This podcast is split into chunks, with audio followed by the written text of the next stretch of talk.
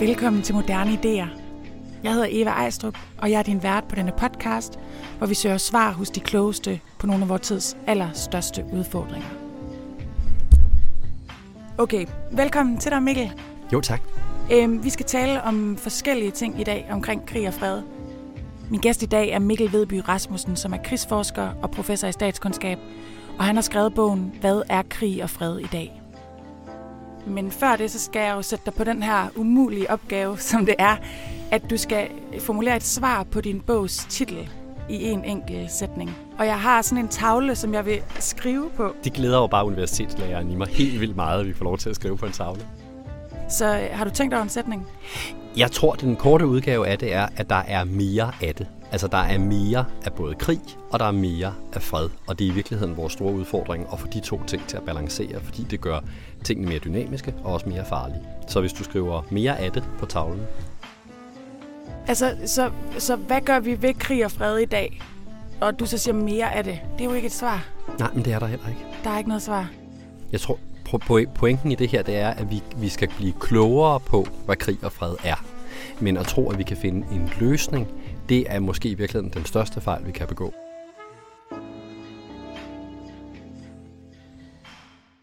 Okay, nu må vi lige se, om jeg kan presse noget, der kommer nærmere en løsning ud af dig senere, Mikkel. Men lad os først tale om, hvad det er, vi har misforstået omkring krig og fred. Jeg tror, alle forsøg på at skabe international fred og organisering øh, i, det, i det 20. århundrede bygger jo på sådan en grundlæggende liberal tro på, at jo mere mennesker taler med hinanden, jo mere de handler sammen, og jo mere de, de laver indviklede byråkratiske organisationer for hinanden, øh, altså med andre ord, jo mere de er sammen, desto mere vil de også have lyst til at være i fred og fordragelighed med hinanden. Man fører ikke krig med folk, man, man har noget sammen med. Øhm, og og det, er jo, det, er jo, det er jo dybest set en ideologisk tro. Altså, der er, der er sådan set ikke særlig meget belæg for at kigge ud på verden og sige, at folk, som, øh, som har tæt interaktion, de ikke er voldelige over for hinanden. Langt de fleste mor sker i familier eller blandt folk, der i øvrigt kender hinanden. Nabolande er som, som dem, der som regel går i krig. På at tænke på danskere og svenskere. Øh, krig, såvel som fred, er en del af menneskelige samfund, og det har altid været det, hvis man skal tro både arkeologerne og antropologerne. Og hvis vi, øh, hvis vi får en eller anden idé om, at krig det er sådan noget, vi kan fikse, eller øh, fred det er noget, vi bare kan skabe, hvis vi nu har den rigtige politik, så begår vi præcis den fejl, som mange liberale, mange socialister, mange alle mulige former for ideologier begik i løbet af det 20. århundrede, hvor resultatet var millioner af døde. Jeg tror, øh, udgangspunktet, og det er også det, jeg har prøvet at skrive på mange forskellige måder i bogen, det er, det er, at realisme er det, der er nøglen til at få en lidt mere fredelig og lidt mindre krigsfuld verden. Okay, siger du i virkeligheden, at vi skal opgive at udrydde krig fuldstændig? Det er jo temmelig provokerende for sådan en pacifistisk venstrefløjs dansker som mig. Jo, og så bliver jeg jo en lille smule glad, hvis det har provokeret dig. Ja. Øh, fordi øh, jeg, jeg synes, der er jo ikke nogen grund til at skrive noget, som folk øh, bare tænker, nå jamen, det er også det, jeg altid har syntes. Altså, vi lever, vi lever jo i en, i, i en tid, hvor vi i alt for høj grad kun får de, de nyheder eller den viden, som vi gerne vil have. Om det er vores Facebook-feed, eller vores Twitter-feed, eller øhm, øh, hvordan, hvilke magasiner vi læser, eller sådan noget, så elsker vi jo at blive bekræftet. Men desværre står der også ekstremt meget i vejen for at prøve at forstå et samfund, som er i langt større forandring, end jeg tror, vi erkender. Altså, og det gælder også for, for krig og konflikt. Så hvis vi bare går rundt med nogle forestillinger om, hvordan vi, vi synes, tingene er, så får vi også sværere ved at opnå det, som vi i virkeligheden gerne vil have. Fordi jeg tror da ikke, du og jeg er uenige om, at vi gerne vil have en verden, hvor vores børn lever i fred og ikke skal, skal have værnepligter ud i den nærmeste skyttegrav. Det tror jeg i virkeligheden ikke, der er særlig mange, der i virkeligheden gerne vil have. Men det, der, det er jo ikke det, der er spørgsmålet, fordi det kan vi hurtigt blive enige om. Det, der er spørgsmålet om, det er, hvordan forhindrer vi krig? Eller, og det er måske det rigtig svære spørgsmål, hvad er det for nogle krige, vi skal tage, for ikke at ende i nogen, der er endnu større, som vi, vi, vi kan undgå, og derfor må ofre et eller andet. De rigtige derhen. krige på en måde. Og, og det kan man sige, det er verdenshistorien ikke fuld med eksempler på, at folk vælger de rigtige krige, den er snarere fuld med eksempler på, på det modsatte. Så derfor er det her svært. Men forudsætningen for at have den rigtige politiske diskussion, er jo også at have en eller anden form for erkendelse af, hvad det er, der rent faktisk foregår på det her område. Øhm, hvad er det, vi skal gøre? Hvor burde vi bruge de ressourcer, som vi så trods alt kaster ind i, i krigsførsel? Ja. Hvor burde vi bruge dem? Nu må du ikke misforstå mig, det er ikke fordi, jeg er på jagt efter en eller anden dejlig stor krig, vi kan kæmpe. Snart tværtimod. Øhm, men hvis, hvis vi kigger, kigger tilbage på historien, så ved vi, at de krige, vi har undgået, det var dem, vi havde forberedt os på. Og de krige, vi har fået, det var dem, vi enten lød som om aldrig ville ske, eller dem, vi håbede ville gå væk, hvis vi satte os ned i et hjørne og sagde, og sagde lyde og holdt os for ørerne. Kan du komme med et par eksempler på begge dele? Nå, men øh, Første Verdenskrig er et meget godt eksempel på en krig, som alle øh, tænkte kunne overstås hurtigt, men hvor ingen havde sat sig ned og for alvor analyseret, hvad der må egentlig ville ske, når man trykkede på den store røde knap. Øh, og, øh, og millioner er døde, og, øh, og fire års krig senere, så, så var det så færdigt. Ikke? Øhm, til gengæld kan du så, hvis, du, hvis jeg må komme med et andet eksempel, så øh, sådan terrorangrebet 11. september var der egentlig masser af mennesker, der havde forudset. Øh, 10 år før var, var der kilometervis af rapporter fra amerikanske tænketanke, der beskæftigede sig med, med, hvad der nu ville ske, hvis der var et stort terrorangreb på amerikansk grund. Så det var man, man var relativt velforberedt på begivenheden, men man var ikke særlig velforberedt på, at det skete lige netop den dag på, øh, på, den, på den måde. Og derfor var det, man så efter 11. september, i virkeligheden en masse politikforslag, som egentlig havde ligget i en skuffe i lang tid, bare pludselig kørt afsted øh, i et kæmpe tempo. Øh, så der er, vi, vi har erfaring med, at vi skal forberede os. Og, øh, og jeg tror, det vi for alvor skal forberede os på, det er selvfølgelig terrorisme, fordi det sker ofte, øh, og det er noget, som vi, vi må have et beredskab imod. Men det er jo også noget, og det synes jeg da egentlig de sidste par ugers begivenheder i London viser ret tydeligt, det er også noget, et samfund sådan set godt kan klare, hvis det gerne vil. Altså, jeg, jeg er dybt fascineret af de her billeder af, af hvad hedder det, folk, der, der løber ud af poppen i, øh, i London med deres øh, pint øl i hånden og sørger for, at de ikke spilder for meget. Det synes jeg, det, det, det er der, jeg gerne vil være i vores, øh, vores hvad hedder det, øh, forhold til, til terrorisme. Men, men, men så sker der nogle andre ting derude. Altså, krigen i Ukraine, som vi har lavet som om ikke rigtig finder sted, er jo et netop et udtryk for, at, at Rusland opruster, øh, at Rusland også er en, en potentiel trussel i, i Østersøområdet, og et dansk forsvar, der i, i overvis har været gearet til at skulle føre mindre krige langt væk hjemmefra, øh, har simpelthen ikke øh, materiellet og mændene øh, og pengene, der skal til for at stå imod det. Og der er der en prioritering, som, som potentielt øh, er langt farligere og langt større, og som ja, koster langt flere penge, øh, som måske skulle rykke lidt højere op øh, på dagsordenen. Og du er ikke bekymret for, at en oprustning i sig selv kunne eskalere en konflikt med Rusland? Jo, jeg er bestemt bekymret for, at, at vores, vores oprustning som reaktion på deres oprustning kan betyde mere oprustning, og at det, det, det, det, kan, det kan i sig selv gøre problemet værre. Jo, bestemt. På den anden side, så tror jeg ikke, at løsningen på, at Rusland opfører sig, som Rusland gør, er, at vi andre vender os om og siger, nå, men kan vi ikke snakke om noget andet? Øh, snart tværtimod. Øh, fordi selvom det Rusland for alvor er blevet god til, at køre kombinationskrigsførelse, som man sætter ind på, på alle steder fra internettet til, øh, til artillerioperationer i det østlige Ukraine på én gang, øh, så giver det dem en, en enorm styrke i i at tage initiativet til at gøre et eller andet. Men vi kan jo også læne os tilbage og se lidt på størrelsen af de europæiske økonomier, på størrelsen af vores forsvarsbudgetter osv. Der er Europa og USA og Rusland langt overlegen. Så vi har med andre ord det, som man i fagjargonen ville kalde strategisk dybde. Vi har, vi har masser af mulighed for at, at være dem, der siger, tag det nu stille og roligt. Men det skal vi gøre med, med udgangspunktet i, at de områder, hvor, hvor vi så rent faktisk står en lille smule svagt, øh, og det gælder Østersøen, og det gælder Sortehavet, og det gælder måske også det arktiske område, at der kan vi godt skrue en lille smule op.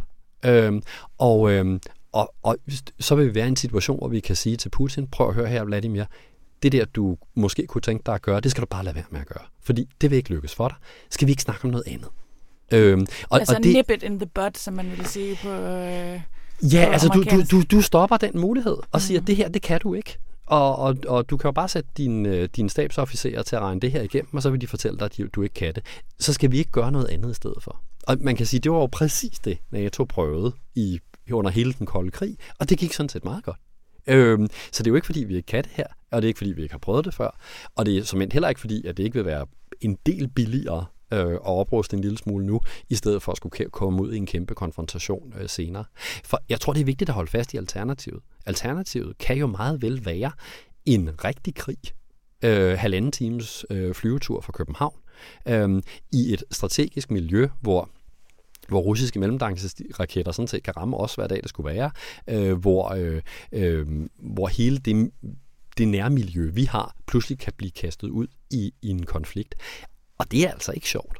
Så hvis vi, vi gerne vil undgå den situation, og det tror jeg godt, vi kan, så handler det om at investere nu i en erkendelse af, at det her kan gå galt. Sørge for, at det ikke gør det, og så komme videre af, at det spor, vi i virkeligheden vil gerne vil være på, som er at prøve at tale med de folk i Rusland, der gerne vil noget mere demokrati, at prøve at fortsat have handel, og prøve at inddrage russerne i alt muligt. Det, det, for at komme ind på det spor overhovedet, så bliver vi nødt til at have udelukket den anden mulighed først. Mm. Ikke mindst for russernes skyld, fordi dermed kan vi forme deres forhandlingsposition, og de kan se, hvad de har af muligheder, og de muligheder vil så passe bedre til vores. Så på den måde er det her jo ikke særlig meget anderledes for, hvis du skal hvad jeg, forhandle prisen på en øh, lejlighed, du vil købe, eller noget, hvor du gerne egentlig lige vil have snakket med ejendomsmæleren først, og være sikker på, at der ikke bliver solgt til nogen andre og sådan noget. Det er grundlæggende forhandlingsteknik, vi er inde i her. Og ja, det koster så nogle milliarder kroner, men det er der så mange ting, der gør.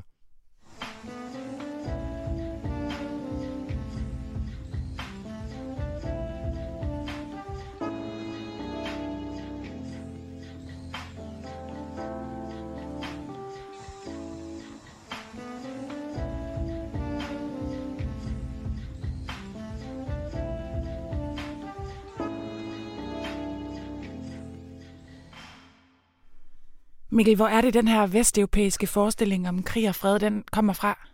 Efter øh, afslutningen af 2. verdenskrig, der mødtes øh, verdens statsledere i Operahuset i San Francisco, og så underskrev de FN-pakten. Og ideen med FN-pakten, det var at forbyde stater at gå i krig med hinanden. Og det er faktisk, så hvis du ser sådan på, på verdenshistorien, så er det en ret stor beslutning. Ellers var pointen, at hvis du, hvis du var en konge og havde en hær, så kunne du bruge den mere eller mindre til, hvad du havde lyst til, hvis du kunne opfinde en undskyldning, der var god nok. Øhm, det FN-pakten siger, det er, øh, nu skal vi faktisk, nu er det, der er grundvilkåret i international politik, det er fred, og så har vi FN til at sikre freden på mange forskellige måder, om det så er i FN's Sikkerhedsråd, hvor man kan sørge for, at aggressorer de bliver, de bliver angrebet, eller hvis det er i øh, UNESCO eller alle de andre FN-organisationer, der skal sikre de kulturelle eller øh, materielle fundamenter for, for fred. Mm. Så fred bliver ligesom hovedhistorien i international politik, og prøver ligesom at overtage historien for krig. Og det er jo på mange måder godt. Hvis du ser på statistikken, så øh, er, har øh, stater gået i krig med hinanden langt mindre efter 1945 end før 1945. Øh, hvis du ser på antallet af døde i i det, man kalder interstatslig krig, altså to regeringer og deres herrer, der kæmper mod hinanden, er det faldet dramatisk. Det er ikke, fordi det ikke sker, det gør det indimellem, øh, men det er et helt andet omfang, end det var før 45. Så på den baggrund, FN-pakten har været en fantastisk succes. Men som altid er der en anden del af historien den del, som vi så ikke ser, fordi vi ser verden gennem FN-paktens øjne. Mm.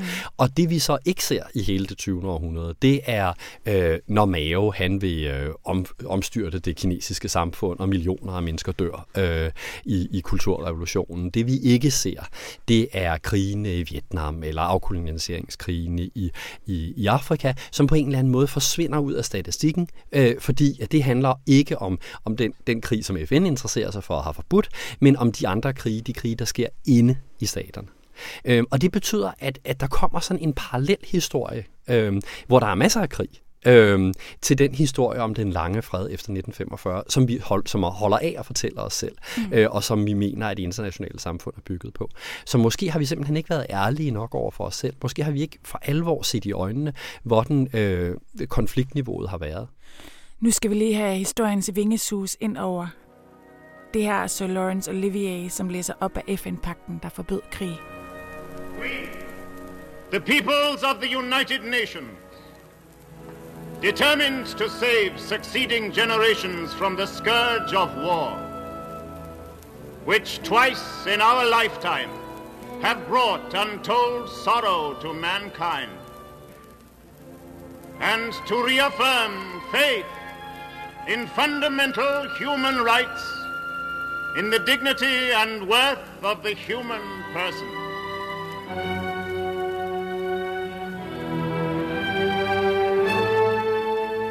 Have resolved to combine our efforts to accomplish these aims.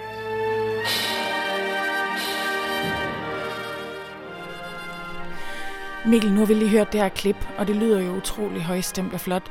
Men som du skriver i din bog, så er den her forestilling om fred jo ikke helt dækkende. Øhm, du nævner det her vestlige hyggeleri, som du kalder det. Altså du siger, at vi har nærmest kontinuerligt været involveret i forskellige former for krige og konflikter øh, de sidste mange, mange år. Jo, men du kan, du kan trække, øh, du kan trække den, den snor helt tilbage til, øh, til de folk, der mødes i, øh, i San Francisco og, og underskriver FN-pakten. Om det så er franske kolonikrige i Indokina, eller øh, de efterfølgende amerikanske krige, der så kommer til at hedde Vietnam, om det er alle krigene i, i, i Afrika fra, øh, fra Algeriet til, øh, til Mozambique, øh, om det i dag er krigen i Ukraine, øh, som bliver udkæmpet med artilleri og kampvogne, og som vi lidt lader som om ikke finder sted, der har, der har vi været ekstremt gode til at fokusere på, øh, at vi levede i, en, i et land, hvor øh, der måske ikke lige var direkte konflikt, og derfor var det der noget, der i virkeligheden ikke rigtig skete, eller ikke fyldte så meget, eller som vi kunne løse på alle mulige andre måder. Og, øh, og derfor har al den konflikt, der har boet i den tredje verden, været noget, som vi kunne sige hørte den tredje verden til, og som vi i virkeligheden ikke havde noget med at gøre. Og det, der måske i virkeligheden sker med terrorisme i de her år, det er, at den konfliktform, som man har kendt i den tredje verden i rigtig lang tid, den pludselig kommer hjem til Europa. Øhm, og så bliver det et chok for os, at verden kan se ud på den her måde. Og selvom det stadigvæk er tilfældet, at langt de fleste øh, offer for terror, de, de finder sted i Afrika og Asien, som de har gjort hele tiden. Øhm, men nu, nu står vi så bare ansigt til ansigt med det på en måde, vi ikke har gjort før. Og så fylder det pludselig rigtig meget mere. Og så siger du også i din bog, at vi simpelthen retorisk har, har ombeskrevet nye typer af krige. Øhm. Jamen, når man, som jeg er opdraget i sikkerhedspolitik og har læst alt for mange regeringskommunikerer i min, i min karriere, så kan jeg næsten ikke få mig selv til at have den her snak og tale om krig. Fordi så vil jeg kalde det konflikt, eller fredsskabelse, eller FN-operationer, eller mm. internationale mm. operationer. Altså, vi kan så mange eufemismer øh, for at, at, at tale om krig, som om det ikke var krig. Og det er der noget jura i, fordi man skal have det til at passe ind i FN-pakten. Men der er også en dybere erkendelse af, at hvis du ikke kan kalde ting, hvad de er, så kan du heller ikke forstå dem. Øhm, og jeg tror i virkeligheden, at meget af alt det der teknik og den der sådan teknokratiske samtale, vi har om krig og konflikt, den, den står i vejen for at forstå, hvad det er. Øh, og den står også i vejen for at forstå dem, der så rent faktisk fører krig. Øhm, fordi det, der også følger af FN-pakten, det er, at alle, der får den dumme idé at føre krig, de er øh, en slags forbrydere, som vi skal, vi skal nedkæmpe alene fordi de går ind i en konflikt. Øhm, og det kan man jo sige, det er jo egentlig en meget sjov øh, lektie at drage ud af 2. verdenskrig, som jo netop er en konflikt, som der er nogle lande, der tager, fordi de ikke mener, at de vil vokse op i en verden, der er domineret af japanerne og tyskerne, som de så ud på det tidspunkt. Øhm, men det bliver i virkeligheden, det, selve det at føre, øh, føre krig, der bliver på en eller anden måde gjort til et objekt i sig selv, som vi så skal, øh, ja, krigen skal nedkæmpes af er freden. Mm. Øhm, og på den måde laver man en dikotomi, som i virkeligheden ikke beskriver, hvordan verden ser ud, fordi det er langt mere indviklet, og det er langt mere sammenflettet end som så. Du lytter til podcasten Moderne Idéer, en podcast, som udspringer Informationsforlags bogserie Moderne Idéer, som er små, kloge og orange bøger skrevet af Danmarks førende forskere og eksperter.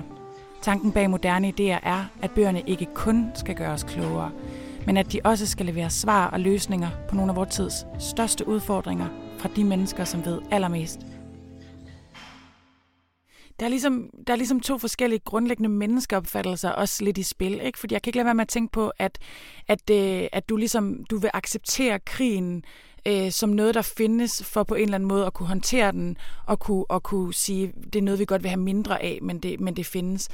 Øh, og jeg kan ikke lade være med at tænke på, at, at, at man nogle gange på en eller anden måde siger, at vi insisterer på, at, at, at freden skal være her. Lidt ligesom vi, i et, et helt lille eksempel som sikkerhedsseler eller rygning, eller hvad det kan være. Ikke? Altså, vi laver et forbud.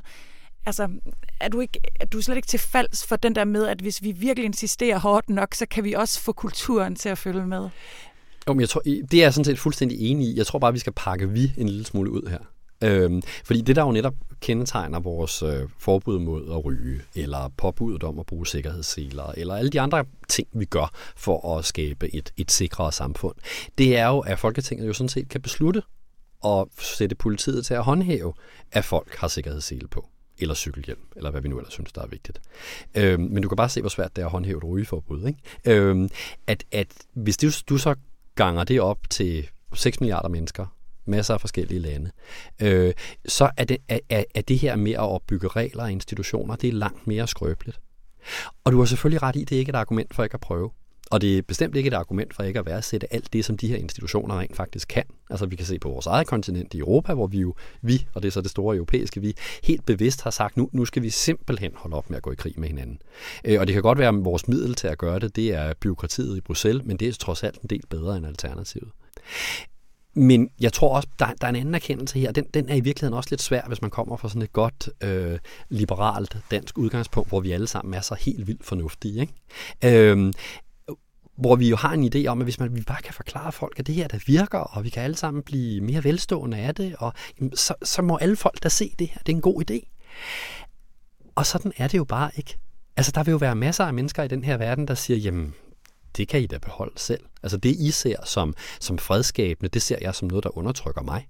Hvis du er, øh, er fundamentalistisk øh, islamist, øh, så kan øh, alt, alt dit demokrati og alt dit EU og alt dit frihandel, det er da ikke noget som helst andet end et udtryk for et overgreb på dig.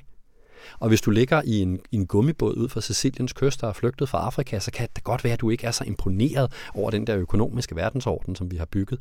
Øh, fordi den altså tvinger dig til at ligge derude med din familie, øh, og nogle af jer overlever måske. Og så kan du selv fortsætte listen af en masse mennesker, som egentlig ikke synes, at den her verden er særlig fedt indrettet, og som faktisk ikke rigtig har opdaget den der fred, vi øjensynligt skulle have haft siden 1945, øh, og som derfor siger, så, øh, så springer jeg noget af det her i luften.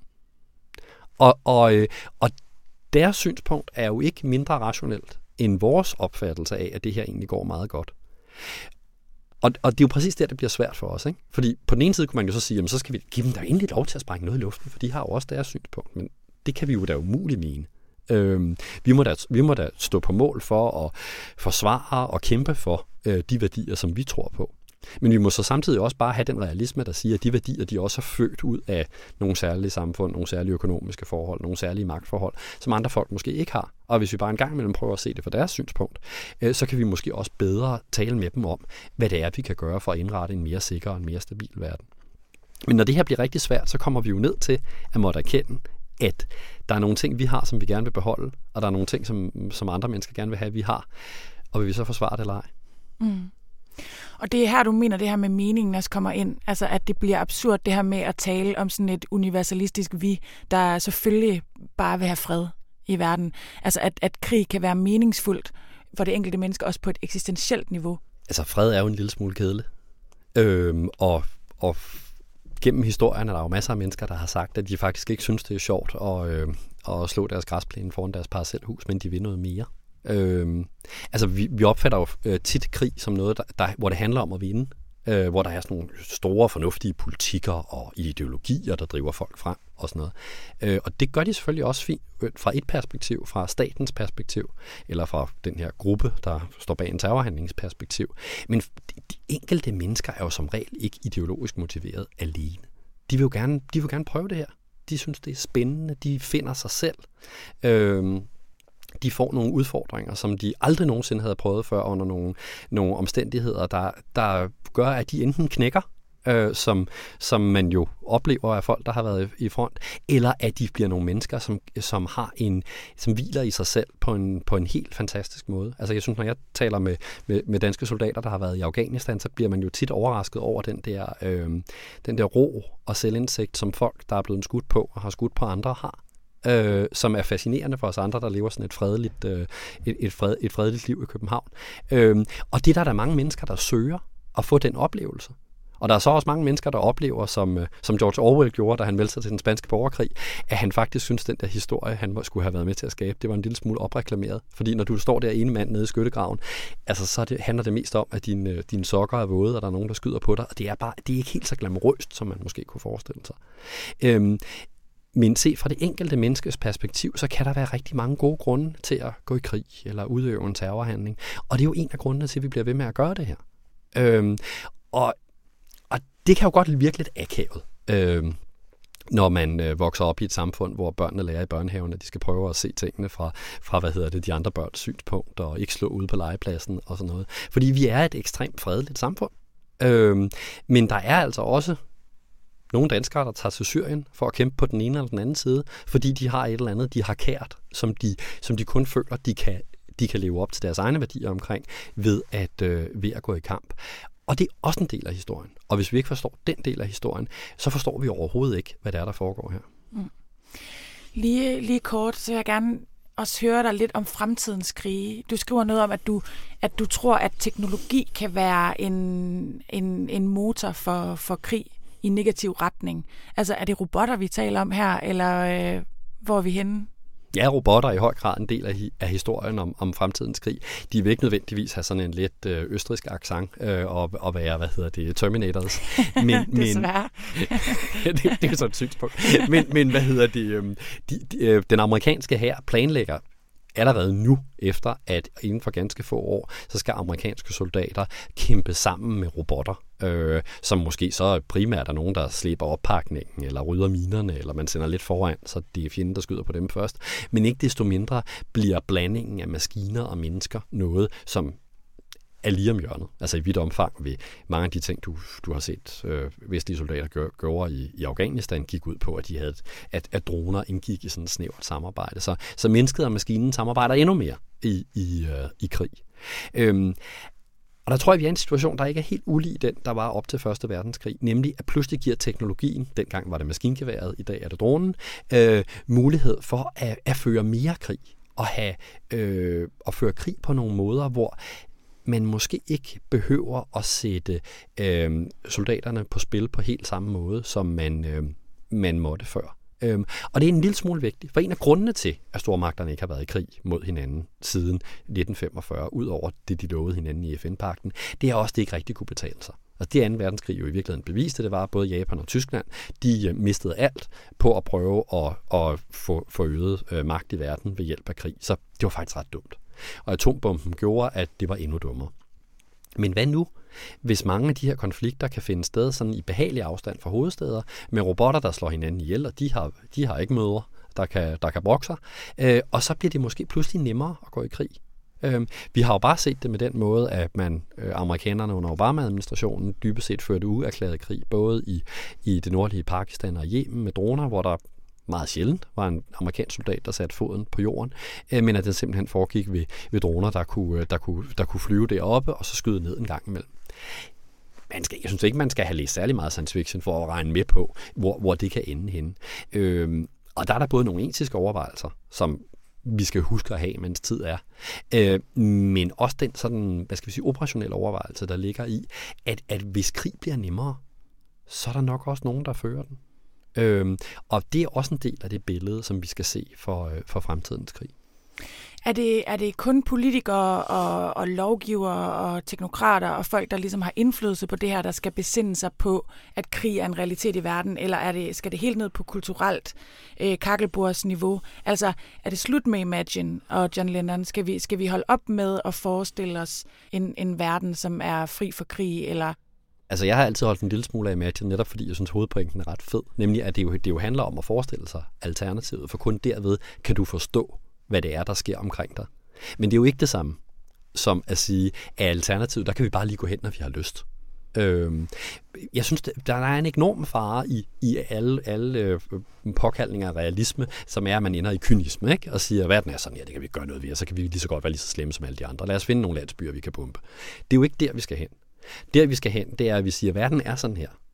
Og, og det er dens ondskab og knudrethed, vi skal forsøge at håndtere. Men så skal vi finde ud af, hvad vi gerne vil have ud af den der verden. Hvad er det for et alternativ, vi gerne vil hen? Hvad er det, vi kan forestille os, der var en bedre verden? Og så under de vilkår, som verden giver os, så prøve at nå derhen. Og det er jo langt sværere. Altså det er jo nemt nok at være kyniker. Øh, det er langt sværere at, at være realist, men stadigvæk have sine idealer i behold. Og der tror jeg egentlig, der er en, en ekstrem udfordring for den offentlige debat i at få den balance rigtig. Og, os, og engagere os alle sammen i at diskutere, hvad er det egentlig, vi gerne vil. Altså, regeringen lægger op til at sende over 50 øh, danske soldater ekstra til Afghanistan øh, for at hjælpe omkring en, en træningsindsats, og uden i øvrigt at forholde mig til, om det virker eller ej, øh, så er det sådan noget, vi bare gør. Øh, fordi det har vi på en eller anden måde kollektivt besluttet os for, at det, det gør vi. Øh, vi, vi har brug for nogle offentlige debatter om den her slags ting. Og det synes jeg faktisk, Danmark er blevet meget, meget bedre til i løbet af de sidste 15 år. Øh, men vi skal blive endnu bedre, øh, fordi at hvis vi ikke for alvor forstår de, de dynamikker, vi, vi indgår i, og det gælder for sikkerhedspolitik, som det gælder for miljøpolitik og socialpolitik, øh, så ender folk med bare med at træffe dårlige beslutninger. Øh, og måske hvad værre er, dem, der har magten til at træffe beslutninger, de kan ende med at træffe nogle beslutninger, der er nemme for dem, men ikke nødvendigvis dem, som er godt for os alle sammen. Og der, der handler det om, at der er en offentlig debat, der holder os alle sammen fast. Jeg tager lige tavlen frem igen her, øhm, og så kunne jeg godt tænke mig måske lige at få præciseret din sætning lidt. Kan man ikke sige her til slut, altså hvis man så skulle sige noget omkring, hvad det er, din løsning er. Nu så du, du sagde mere at der kommer mere krig, og der kommer mere fred. Det er jo mere en diagnose, kan man sige. Ja, altså jeg synes, øh, altså jeg kan jo godt Hvad gør vi med jeg krig kan, og fred? Jeg kan godt Forbereder os bedre. Ja, vi forbereder os bedre på det. Jeg kan godt lide ordet realisme, at vi Ja. forstår, hvad det er, vi befinder os i, både i vores forberedelse, som du siger, men også, også, mens, vi, øh, også mens vi gør det. Øhm, jeg synes, vi skal se både krigen og vores egen frygt for den i øjnene. Og så kan vi måske også bedre håndtere den. Og se krigen. Og vores egen frygt for den i øjnene. Nu har vi en eller anden form for, for facit. I det her Tænk, at vi skulle nå dertil. Resultatorienteret. Tusind tak, fordi du vil være med i dag, Mikkel. Tak fordi jeg måtte komme. med dit bud på en løsning, eller i hvert fald en udfoldelse af de udfordringer, vi står overfor med krig og fred, siger jeg tusind tak for i dag til dig, der lytter med derude.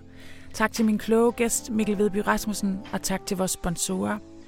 Moderne idéer i både skrift og lyd er støttet af den Hjelmstjerne Rosenkroniske Stiftelse, Bestlis Fond, Lundbæk Fonden samt Augustinus Fonden. Tak for lån til FN's arkiver, hvorfra vi hørte skuespilleren Sir Lawrence Olivier læse fyndigt op fra FN-pagtens præambel. Du kan abonnere på os i iTunes eller andre podcast-apps, og du kan købe bøgerne fra programmerne på butik.information.dk. Jeg hedder Eva Ejstrup, og med i redaktionen er også Anne Pilegaard Petersen. Vi høres ved.